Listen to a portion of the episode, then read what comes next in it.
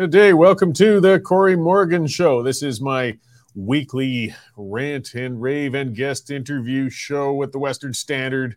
We run live every Wednesday, and then it runs on a number of different channels uh, throughout Canada, uh, higher up on the dial there, including the Cowboy Network and Wild TV and some other areas.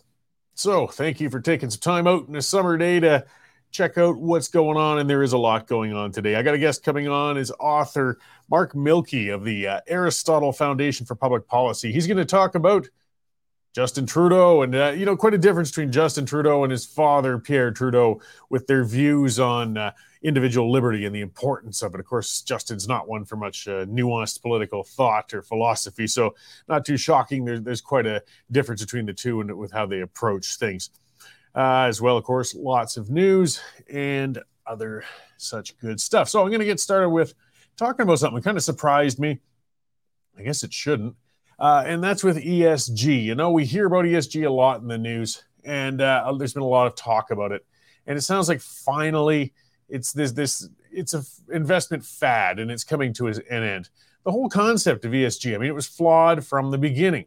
So, ESG, if people aren't familiar with it, stands for environmental, social, and governance. And it's been pushed by extreme woke activists for years. It's some of a catch all term. And they use it to try and pressure corporations into prioritizing social activism over actually pursuing a profit for shareholders. Now, the term ESG originated from a 2004 United Nations report. Yeah, the UN. Shocking, isn't it? But it was claiming companies should set aside a profit focus. And if they just took on enough environmental and social justice work, it would be beneficial to the public and to the companies themselves. Now, the concept is utter pie in the sky bunk. And despite nearly two F- decades of effort on this crap, it's finally failed. I mean, corporations only exist for one thing, and that's to make a return for the shareholders. They're not charities, nor should they be expected to be. I mean, while good corporate citizenship can aid with a company's public reputation and help build brand loyalty, ESG goes well beyond that with its demands on corporations profit is supposed to be considered a secondary goal to ESG. Now, the ESG movement, I mean, is rather insidious and compelling. It's really backdoor socialism. Rather than trying to directly convince companies to embrace woke policies that run counter to the company's own objectives, they would target instead things like large asset ma- asset management companies and get them to push the ESG. Basically, saying don't invest in it unless they have a high ESG score. Now, BlackRock, BlackRock is a company you probably heard of now and then, and it was a leader in pushing ESG upon companies. It was kind of thought that even if consumers don't really care about ESG targets, the companies would embrace ESG policies if they were strangled from incoming investment by these uh, management, uh, you know, companies. BlackRock CEO Larry Fink, the name sort of works, doesn't it? Spearheaded such efforts. Now, Fink now is distancing himself from the entire ESG movement. Just, whoa, whoa, okay, okay, now that's enough of that. We're not going to do this anymore. Yeah, but he did a lot of damage on the way up because shareholders will only put up with so much. They want a return on any investments they entrusted to these asset managers, and they couldn't care less if the company has unisex washrooms or sets its emission targets above and beyond those required by legislation. They're demanding investments in profitable companies rather than woke ones.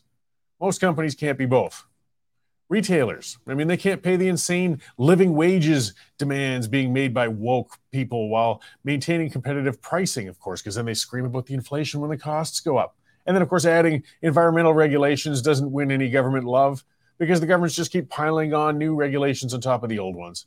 Appeasing the woke in the name of ESG has only managed to make profits smaller. Now, some ESG inspired idiocy will go down in business history, such as the Budweiser debacle with trans activist Dylan Mulvaney. Even a first year marketing student should have seen the consequences coming when Budweiser decided to take on the flamboyant Mulvaney as a brand ambassador. I mean, Budweiser had over a century of carefully cultivated market development under its belt.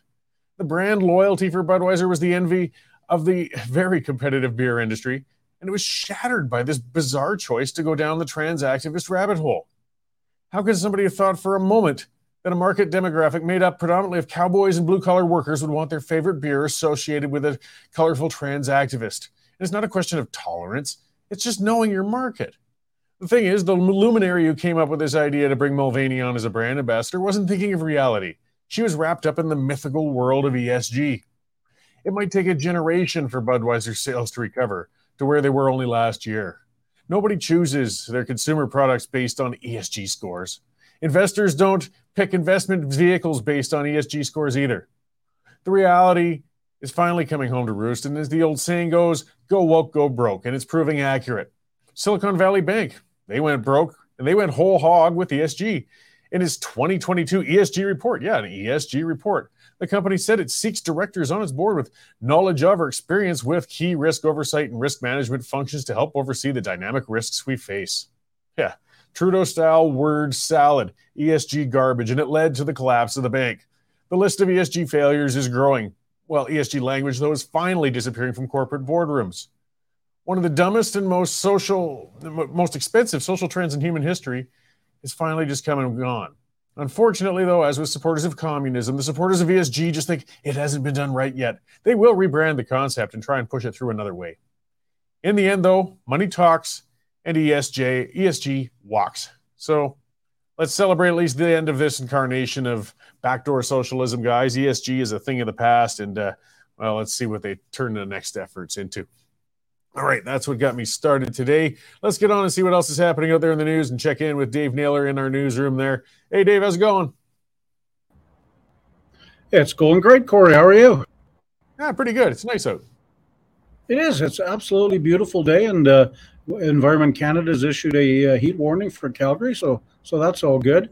Uh, so we're talking earlier. I understand you now fool foolproof plan on protecting your bees from bears.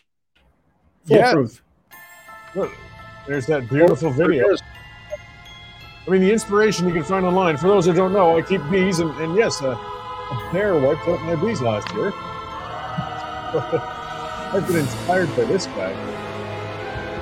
I'm gonna watch that. Look at that. That's the stuff of nightmares. No, I am going to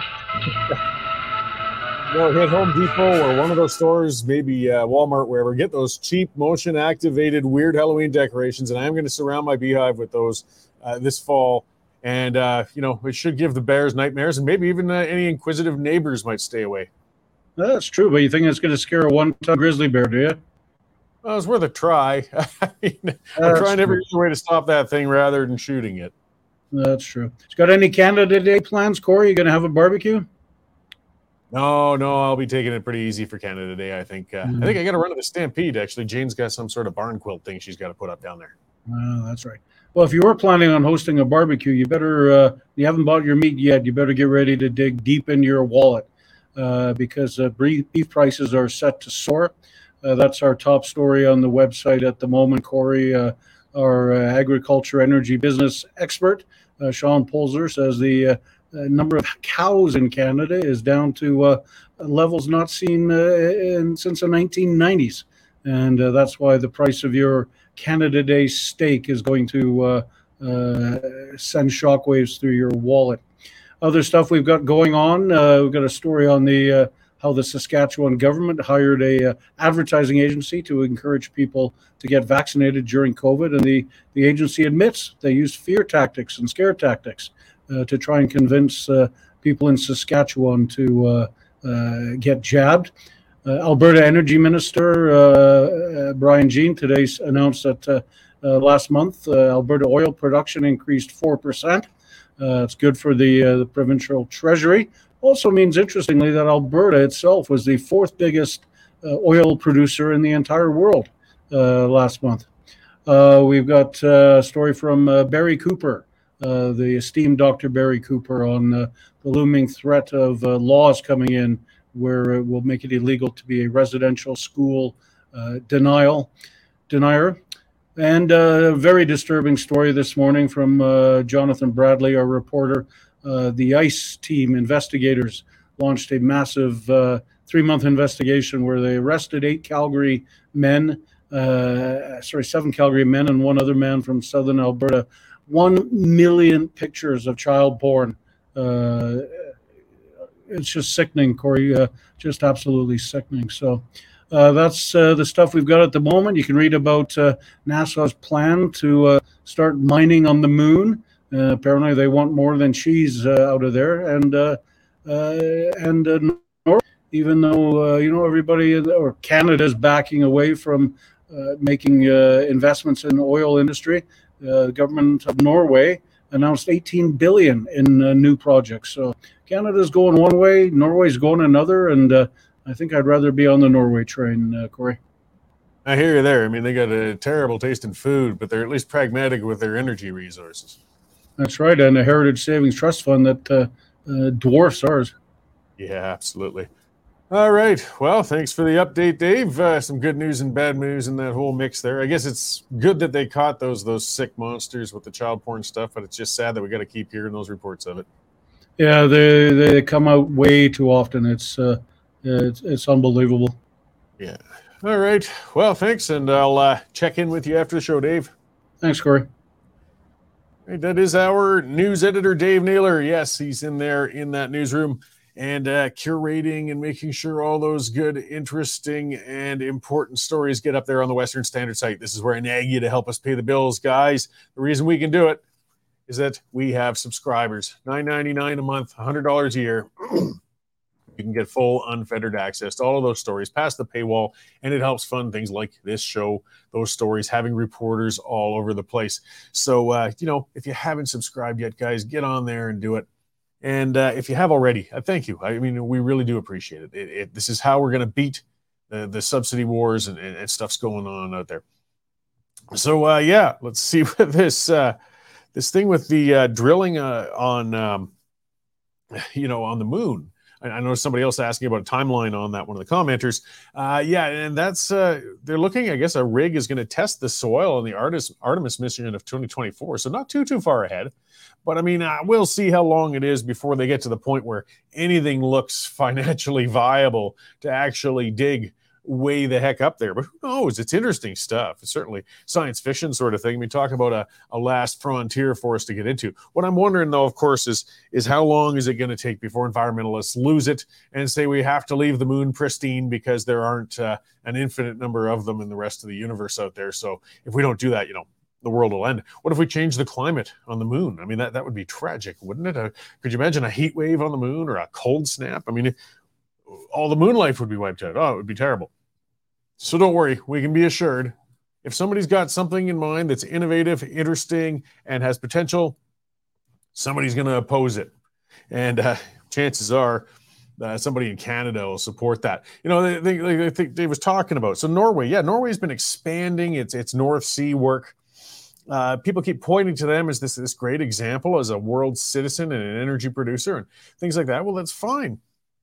But Canada, we're punching ourselves in the knackers. We're shutting in our stuff. It sounds like Alberta increased its oil production, and that's great, but that's despite the efforts of the federal government. Is despite Trudeau trying his hardest to make energy as unviable as possible in Canada. Meanwhile, Norway is smart enough to say, hey, world demand is going up, it's growing. People want oil and gas, whether they like it or not. It's like the ESG thing. You can talk and virtue signal all you want when it comes to actually hitting the light switch and having the lights come on, that's all that matters in the end. And Norway realizes that. You know, people talk about that massive fund that Norway has. Why didn't Alberta do that? Well, because Norway doesn't have Quebec. It's a big difference. It's a big anchor hanging around the neck of Alberta. We've had to pay, of course, billions and billions in equalization. Anytime we we make money, we get it uh, drained out of us to keep feeding our eastern uh, parasitic cousins there. So, you know, it's it's not fair to make a, a direct comparison between Norway's uh, resource management strategies and, and Alberta's. They're, they're, they're completely different.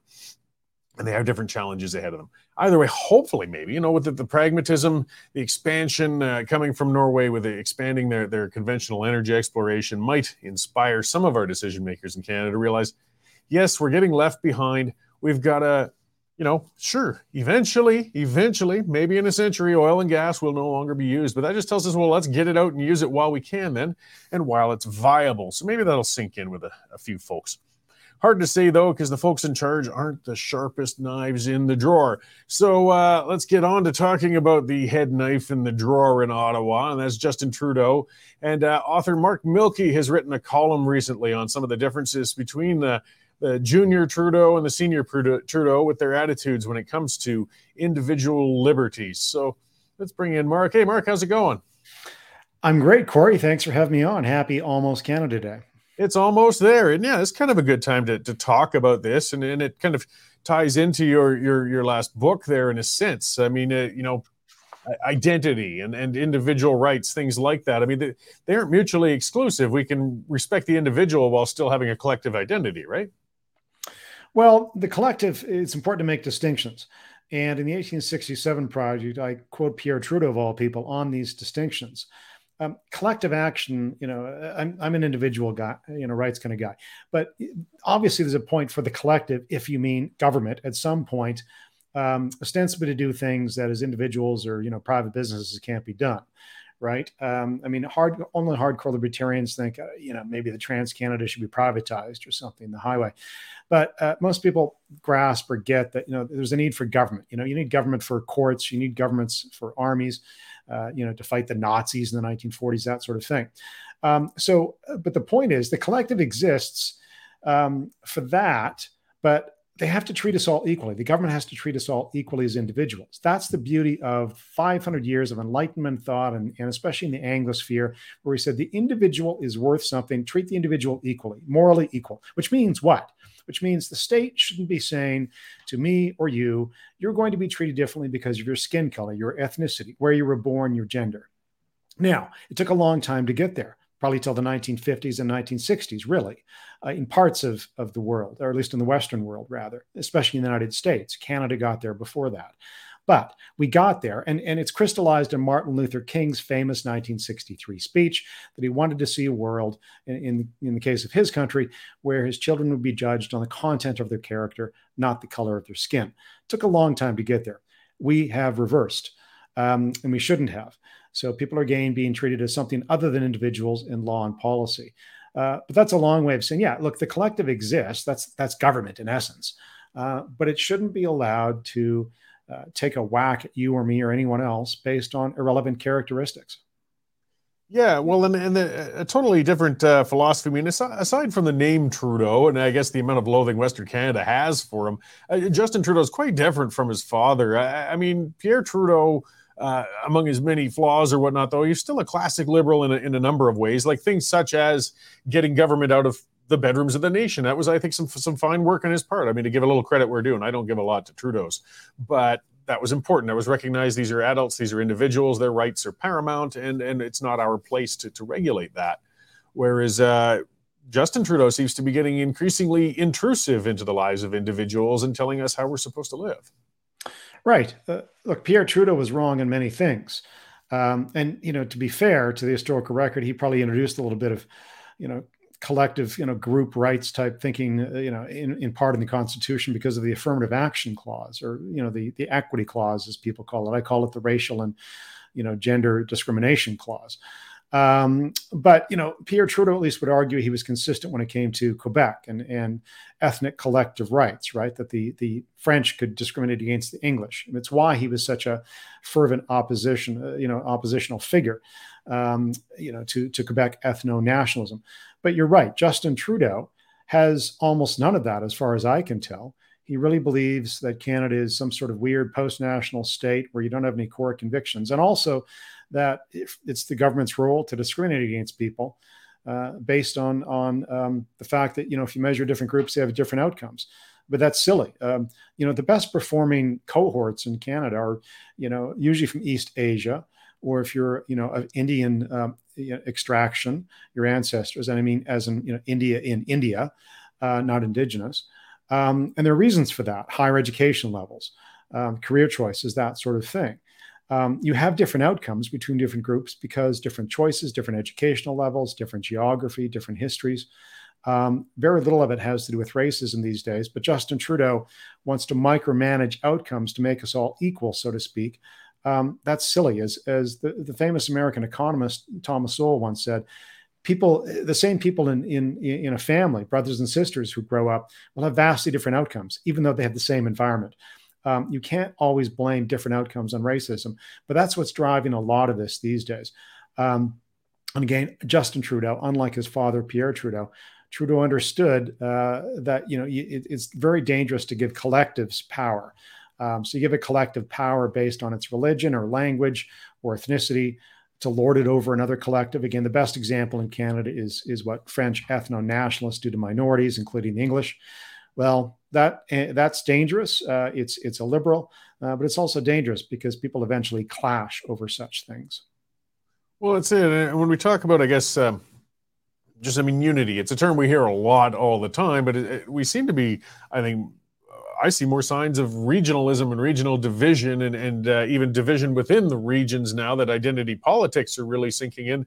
The, the country is actually more fractured than ever, rather than than working in a, in a common uh, direction. It is. Um, maybe provincial divisions have always been there, right? Uh, the West, you know, Quebec, Atlantic Canada. I grew up in British Columbia. When the Charlottetown Accord was on, that referendum in 1992, I can tell you most British Columbians, even more than Albertans, voted against it because they didn't like the idea of Quebec having um, special status, uh, which it's got all, all uh, you know, it's got all, all but a name now. Um, so the divisions I think have, exa- have been there, but they've exacerbated. And now the federal government and others have brought in divisions based on color, based on ethnicity, based on gender. Um, this is the wrong direction to go. What's what's a more positive way to think about Canada on Canada, or what's what's a better way to go?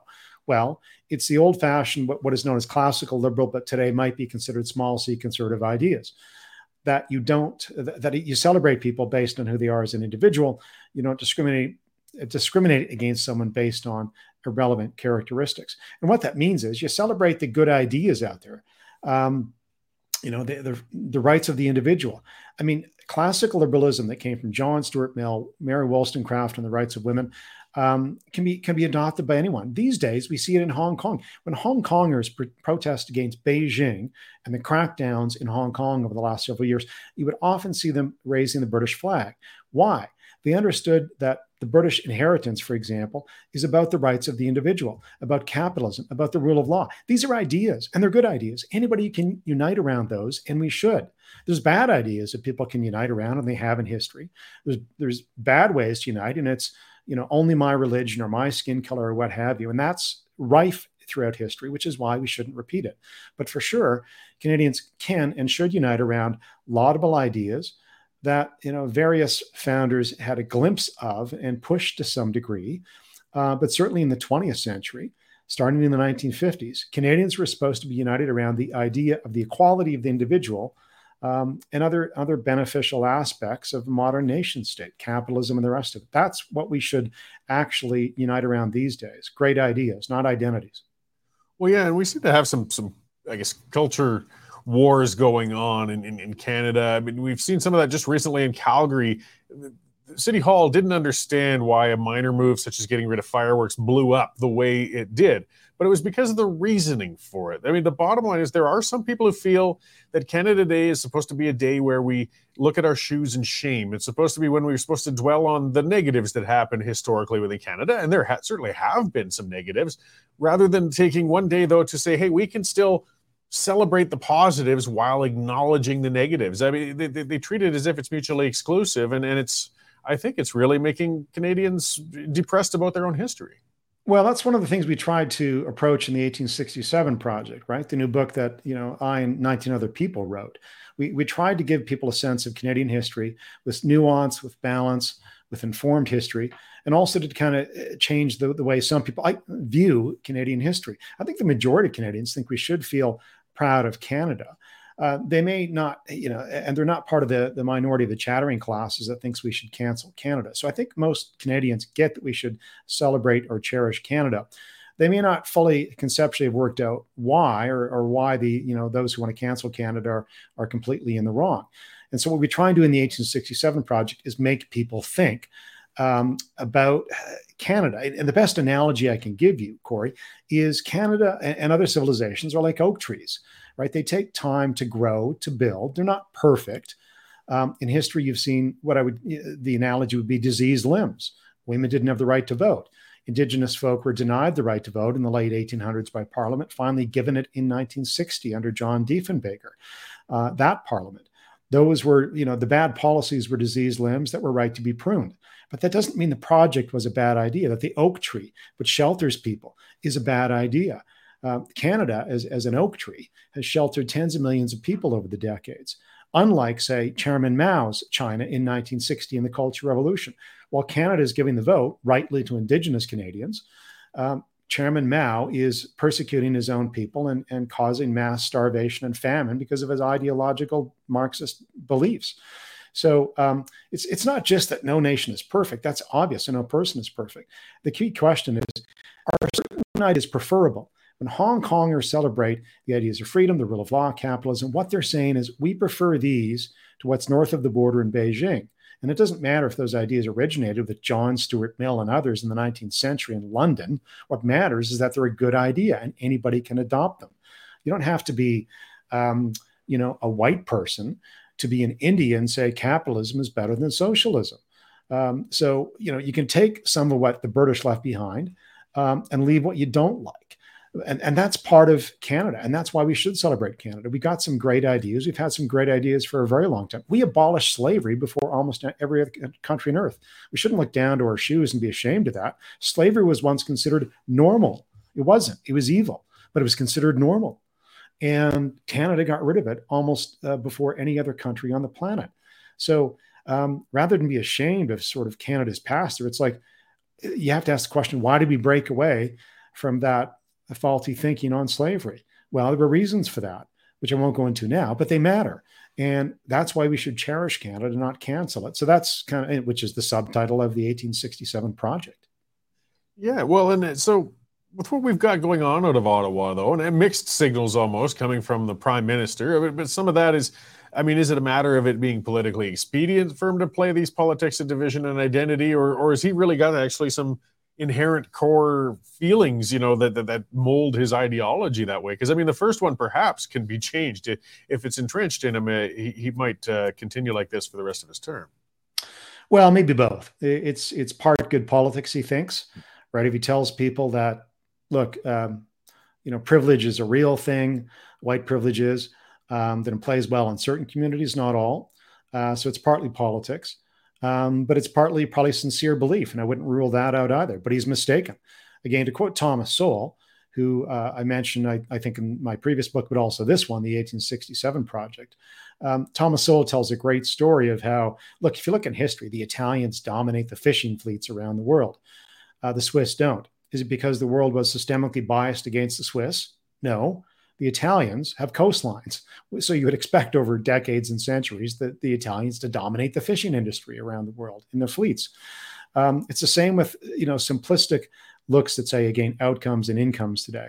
There's a reason reason why Indigenous Canadians are lower than say other Canadians, um, and why you know those of Japanese, Chinese, or Taiwanese or Korean ancestry at the top of the income heap, because the latter are more educated um, their families are often more together, which matters to stability and, and other reasons. So, uh, Indigenous folk uh, often are in rural locations, often on reserves, far from opportunities, um, career-wise and education-wise. So, there, there's reasons, um, you know. And I think Trudeau, Justin Trudeau, simplistically looks at differences in outcomes and goes, "Well, the reason must be due to racism." Why would you be so monocausal, Mr. Prime Minister? Yeah, I mean, there could be, uh, as you said, a, number of factors. I guess before closing out, I mean, it's a very interesting book, the 1867 Project, and you've got a, a number of our authors contributing towards that. So it's a, an anthology or collection of essays, I guess. Uh, before I let you go, then, where, where, can people find your book and, and uh, get themselves a copy? The 1867 Project is available on Amazon. You can also check out AristotleFoundation.org. We've got some excerpts and videos there, but Amazon will have the 1867 Project.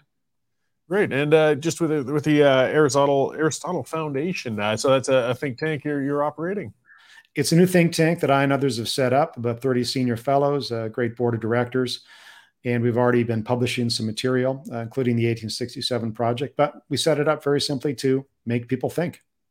Well, we need more people thinking, that's for sure. There's never uh, enough of that going on. Well, well, thank you very much for joining us again today, Mark. It's, it's good to see you, and uh, I appreciate your, your work with the book and the foundation. Is, is there anything you'd like to let the audience know before I let you go there? Sure. I think we need a return to reason, uh, sensible democracy, and an old fashioned word civilization. And that's also what the Aristotle Foundation is about. So uh, buy the book, check out the website, and I think you'll be, uh, you'll be intrigued by what you see. So thank you. Great. Excellent. So that was Mark Milke uh, with the yes, the 1867 project. He's been the author of a whole number of other books. I still remember going way back to Tax Me, I'm Canadian. I remember rushing out to grab that. I believe it was in the 90s. It was a, a great book when he was with the, the Taxpayers Federation. So uh, check it out. There, there's always a lot of uh, common sense coming from Mr. Milke. So uh, I'm sure we'll, we'll talk again soon, Mark. Thank you. Great, thanks. So yes, lots to think about, you know, and, and, and as I said, we need more thinkers, more people putting their ideas in, and and uh, I, I, like that uh, statement he used, monocausal. You know, when you look at a complicated issue, outcomes, things like that, and then uh, you know, if Trudeau just simplistically points at one cause, it could be a contributing cause, but there, there's a lot more to it. So speaking of thinking a little harder, it's something I need to do now and then as well. Something I want to talk about before we go. I mean, well, I've still got a while, while before we go here, but uh, just getting on to where you know rant a little bit. It's a lesson uh, I, I learned that I should know better just a couple of days ago. So I was on Twitter as I commonly am. Those who know me, I spend a lot of time there. I find things there. You get good breaking news things. There's not a great place for nuanced uh, discourse though and things, but you've got to watch it.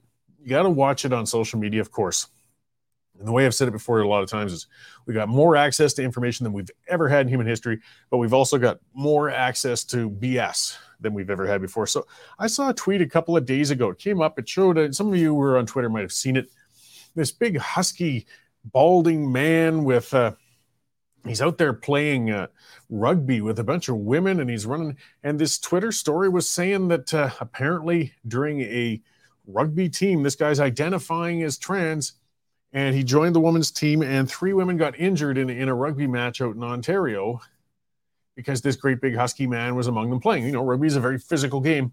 This guy would have a, a, great advantage over, of course, people who are you know biologically women, and he was you know you can envision them him slamming them around like so many mannequins on the field or whatnot. But I was pretty outraged. I mean, this is nuts. This is, a, I was actually thinking I'm going to write a column on this because there's so many lines getting crossed. It's just getting so ridiculous with the trans world, with, with, with pushing on at least the activist end of things to the point of actually putting women at risk now. I mean, my thoughts were this is a guy who is um, probably somebody just wants to abuse women. I mean, he's not even trying. He doesn't even look like he's dressed like a woman or anything like that.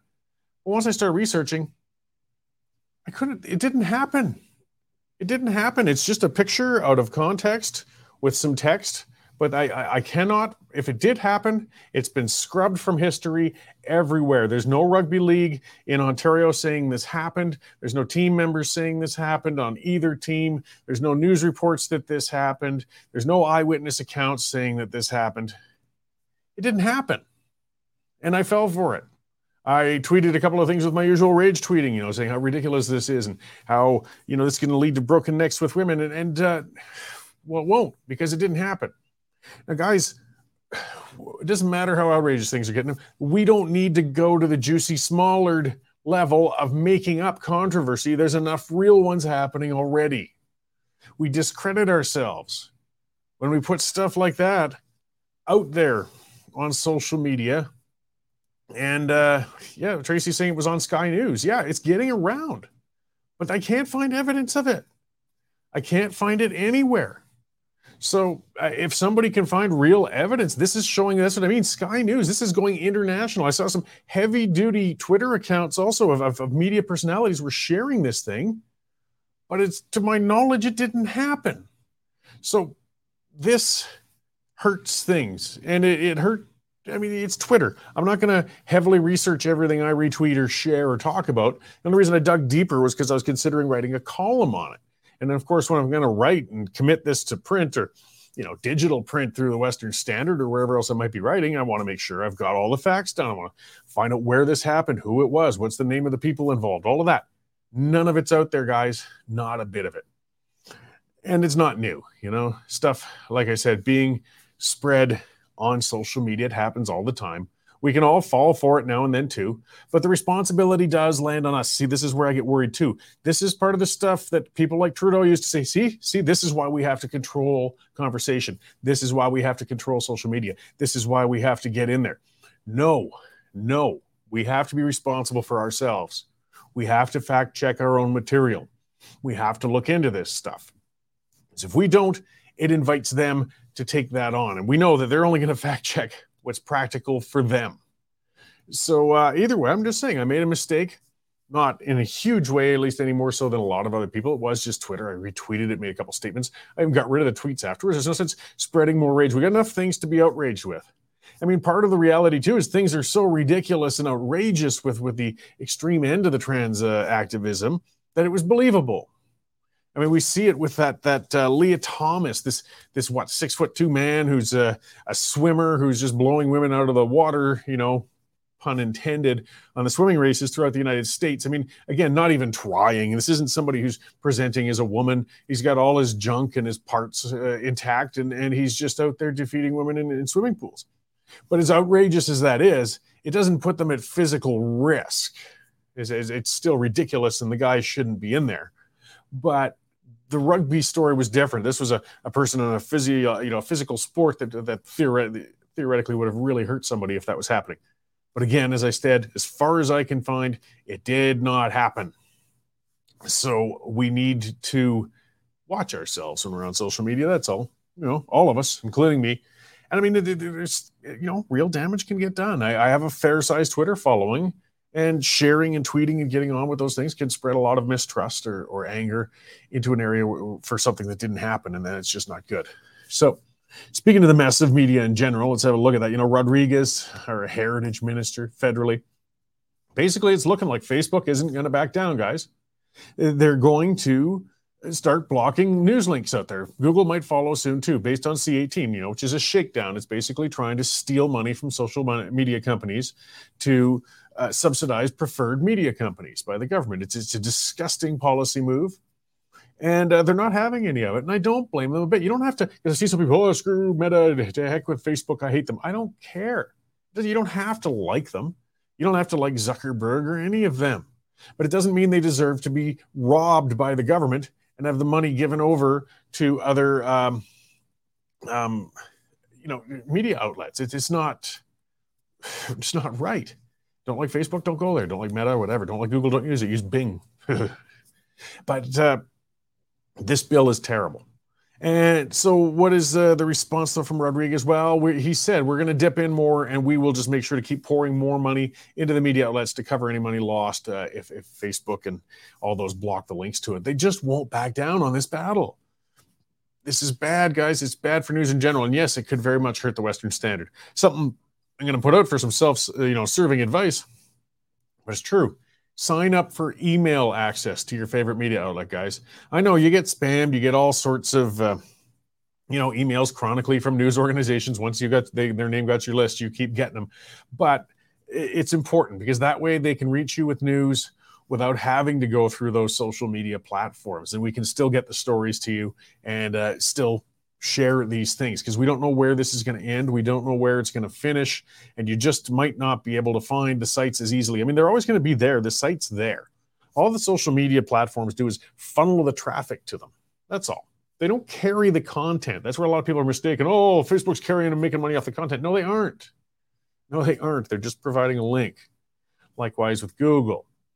But it's going to be a lot harder to find them and it's going to reduce traffic. And if we reduce traffic, we reduce the advertising revenue we can get. And that means we can't provide as good a news as we did, or we don't get as many new subscribers. It's, it's just bad, bad, bad all around. And uh, unfortunately, I think it's only going to get worse before it gets better. We're, we're seeing in the news now that Postmedia and uh, the company who owns the Toronto Star, you know, two big, uh, the, the remaining, you know, of the few media giants left in Canada, and they're all losing money hand over fist, are talking about merging now. So then we'll just have one big losing entity. I imagine it'll be easier to get the government welfare checks in, but uh, it won't fix media, unfortunately. It's just a bigger version of the broken model. We need to let legacy media die. We need to let it go or evolve. I'm not celebrating the lost jobs. I'm not celebrating the loss of so many. There are many, many good journalists. I mean, loads of them out there in, in legacy media outlets, or they were. But it's changed. The whole media you know platform the way it's done is different. And these guys are holding on to outdated obsolete models. And they either have to adapt and scale down and get better or they just got to go away.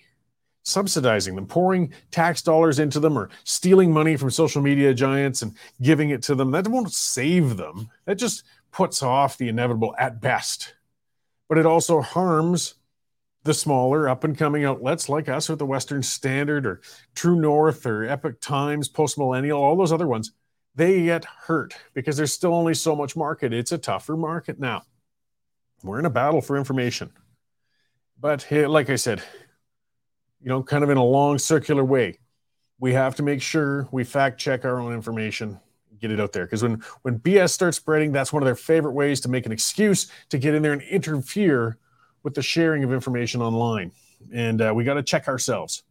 So when you see something and you find out that uh, it's baloney going around, call it out. Call it out online. Shut it down because uh, you know it, it, just gives them more reason to intervene, and we do not want that because they won't intervene for the sake of your truth or, or, learning. They'll intervene for their own sake. We know that the government is self-serving. Uh, speaking of self-serving jerks, let's look at uh, the Suzuki Foundation. Yeah, they're they're taking to the airwaves. It says to tell the public that the liquefied natural gas industry is bad. You know, see, this is why we need independent media. We need to report and counter the baloney that comes out of nutcases like David Suzuki and his and his gross foundation.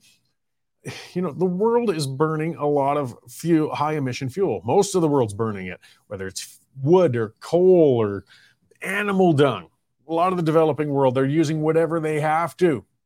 Liquefied natural gas is one of the best developments to help mitigate and reduce the emissions. No, it doesn't eliminate them, but it reduces them. It's far less damaging than the other forms.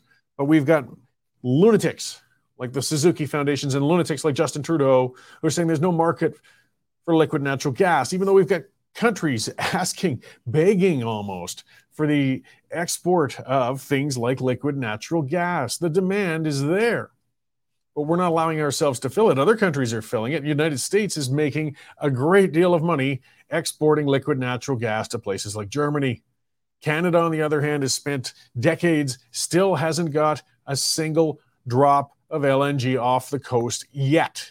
Eventually, it looks like the Kitimat project might come into operation, but I'm at a point where I'll believe it when I see it.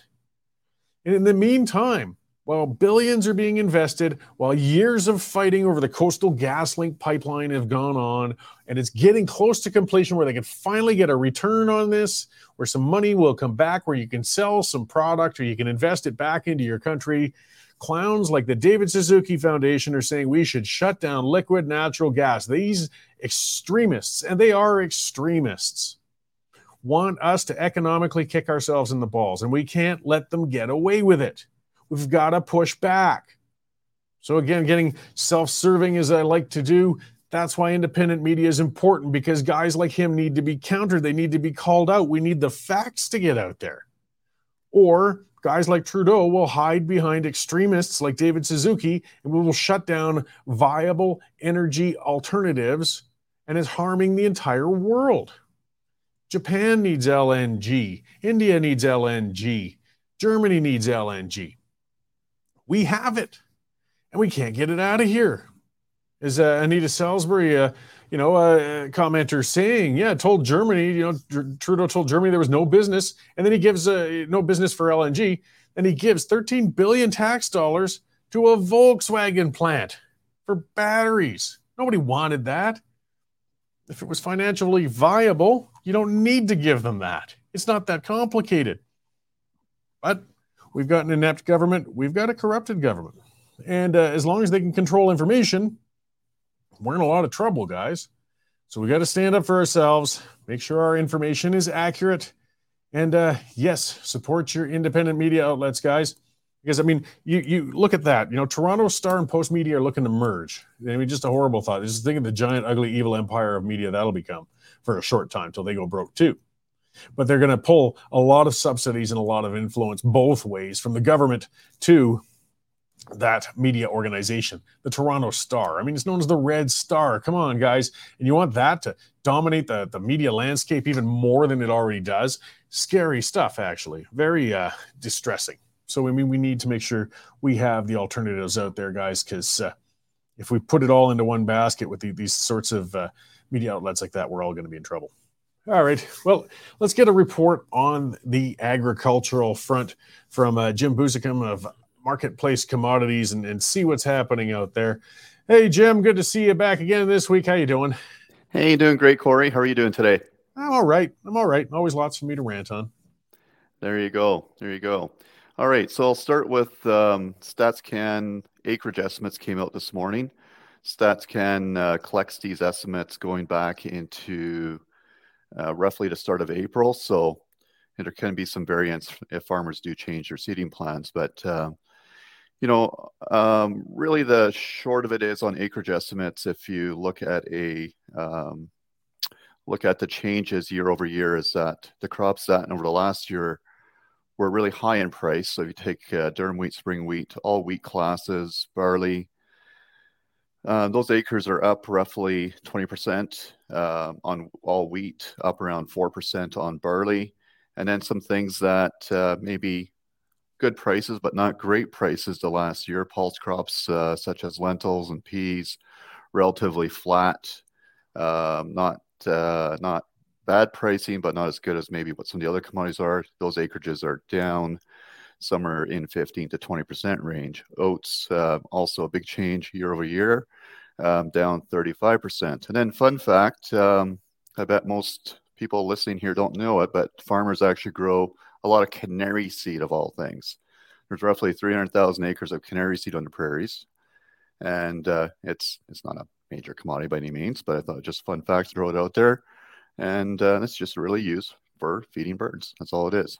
So, um, as far as commodities go for the rest, um, we're still right in the middle of a weather market. Um, prices are extremely volatile. We're seeing a lot of price range on a week to week basis on whether it rains or doesn't rain. Um, we've seen good parts of Western Canada get rains, uh, howbeit there's still dry areas going along the eastern side, western side of Saskatchewan, eastern side of Alberta, that is. And uh, so we got a few more hoops to go through before we have another crop in the bin.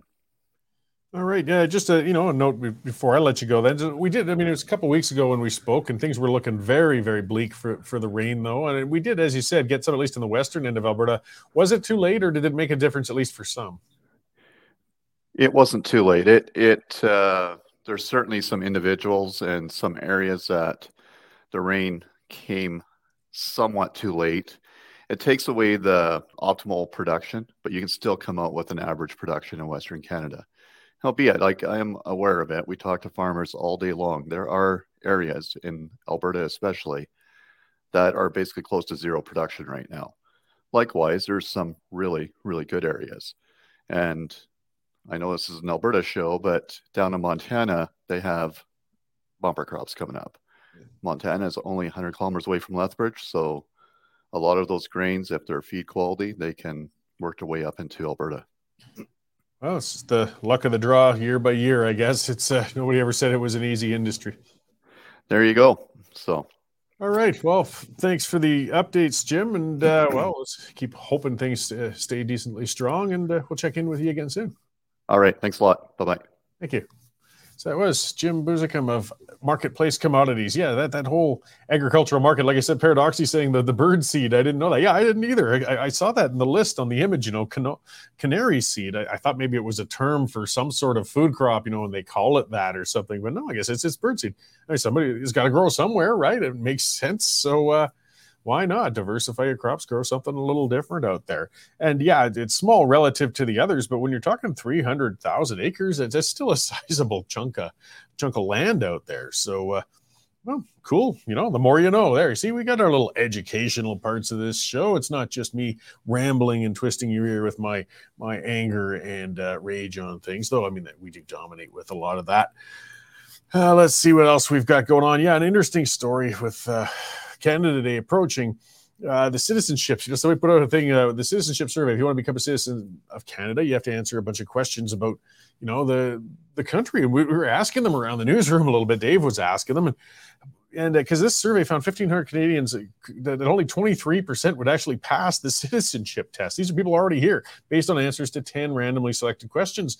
And he was asking those questions that I couldn't get them either. I, would failed the citizenship test, I think, if I had to, to go through it. You know, it's a, important to have these tests, obviously. And I suspect committed uh, new Canadians are going to read, you know, and study and, and be very careful, and they'll make sure to pass these tests. But the homegrown Canadians, I guess we're lapsing or lagging on our own history. We we aren't as well educated on the nation as uh, the new Canadians coming in are. So uh, that's a bit of a I don't know. I could speak to our education, or it could speak to our attitudes, or speak to a number of things. Interesting thing to come out before Canada though, to find that most of us, I mean, at least I'm not alone. The majority of us wouldn't pass that darn test.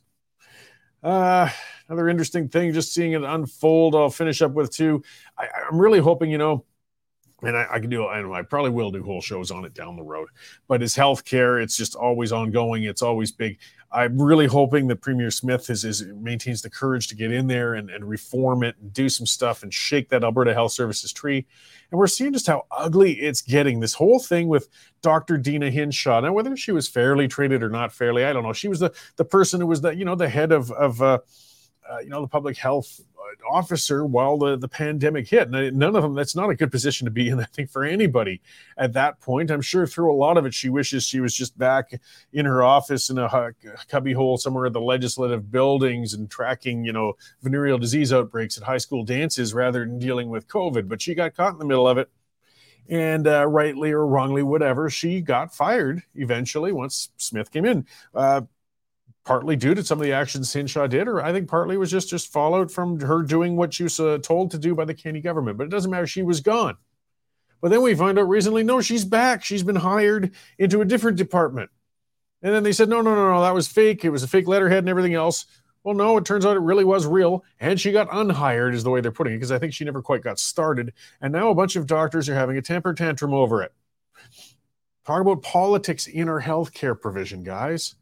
I, we, you know, the amount of noise and who hired her and, and how this is going on is just showing what a bureaucratic nightmare the healthcare administration and system is. What a mess. What a bloody mess, end to end. And they're all fighting with each other, doctors fighting.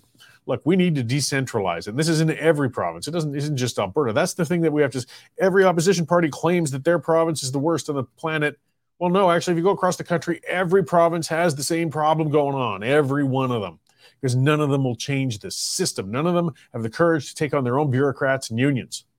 I'm hoping Danielle Smith will be the first one to have the courage to take that on. So yeah, it looks like a bit of a debacle with this in Hinshaw, out Hinshaw, and 100 doctors whining. And you know, it's the same 100 doctors who complain uh, is Dr. Vipond and, and, others. They're all NDP members and, and uh, union supporters. It's, it's, just the same old stuff, and, and the legacy media feeding that crap. But either way, a little bit of chaos hopefully is an indication of actual reforms coming because they're going to fight Smith tooth and nail. The status quo is going to fight. And it's like I've said in the past, she's got to stand strong. She's got to push back. She's got to reform that system, or we're all going to lose. All right. Well, that's enough for today, guys. I've covered quite a bit of ground. I will let you all go back to your summer days. So, thank you very much for joining us today, guys. And we will be back again with another guest, more ranting, more news, and all that good stuff next week at this time. So, I'll see you then. Here's what commodity prices are doing in Lethbridge today. Cash barley is steady at 420. Feed wheat is down $5 at 415 and corn is down $15 at 403 per metric ton. In the milling wheat markets, July Minneapolis futures dropped 27 cents to 806 per bushel, with local hard red spring bid for July movement at 1050 per bushel. Looking at canola, nearby futures fell $29.40 at 709.90 per ton, with delivered values for July movement at 16.32 per bushel. In the pulse markets, nearby red lentil prices are trading at 33.5 cents per pound, and yellow peas are steady at 11.25 per bushel. And in the cattle markets, August live cattle are higher 27.5 cents at 179.56 per hundredweight.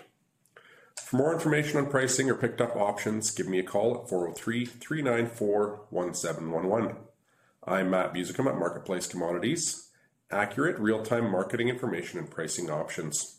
Canadian Shooting Sports Association. Without the CSSA, our gun rights would have been taken long, long ago. These guys are on the front lines uh, helping to draft smart and intelligent firearms regulations and legislation in Canada. And more importantly, educating the public about how we keep guns out of the hands of the wrong people. To become a member, it's absolutely worth every penny.